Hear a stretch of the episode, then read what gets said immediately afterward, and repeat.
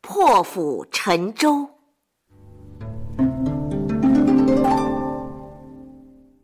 哎呀，要下雨了！这隆隆的雷声真像古战场的鼓声啊！哎，爷爷，那今天就讲一个打仗的故事吧。嗨，古时候处在社会发展的低级阶段，嗯，哪天不打仗啊？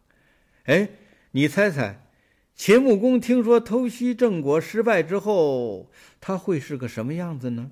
不是发脾气，就是垂头丧气的呗，哼哼，还能怎么着？古时候的帝王有几个能不怨别人、检讨自己的嗨，这回呀、你还真说错了。啊？这个秦穆公还真是能引咎自责，原谅别人，从而使手下的大将得到激励，奋勇再战呢。哎，快讲快讲！呃，你还记得偷袭郑国的那个孟明氏吗？记得，不是在回国的途中遭到晋国的伏击，全军覆没了吗？哎，他和手下的两员副将在那次战役中被晋国抓了俘虏，嘿嘿，让他们找了个机会跑了。嗯，三个人是灰溜溜的跑回秦国，以为这下肯定得挨罚。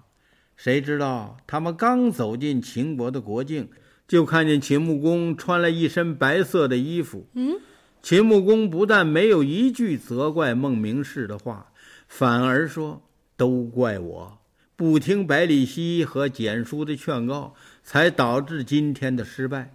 因为我的过错，害死了那么多的将士，我要为他们穿孝，以慰他们的英灵。”一个国君能检讨自己，这才叫英明呢。说的对呀。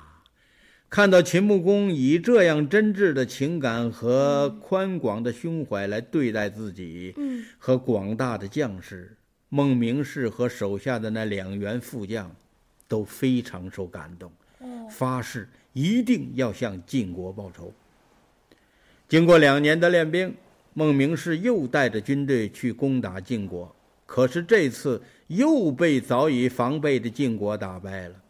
尽管如此，秦穆公仍然很信任孟明氏，不但没有责备他，还鼓励他再接再厉，争取早日打败晋国。哦，秦穆公的信任对孟明氏那是极大的鞭策，于是孟明氏变卖了自己的家产，把钱财分给了阵亡将士的家属，他自己和将士们同甘共苦，天天起早贪黑的进行艰苦的训练。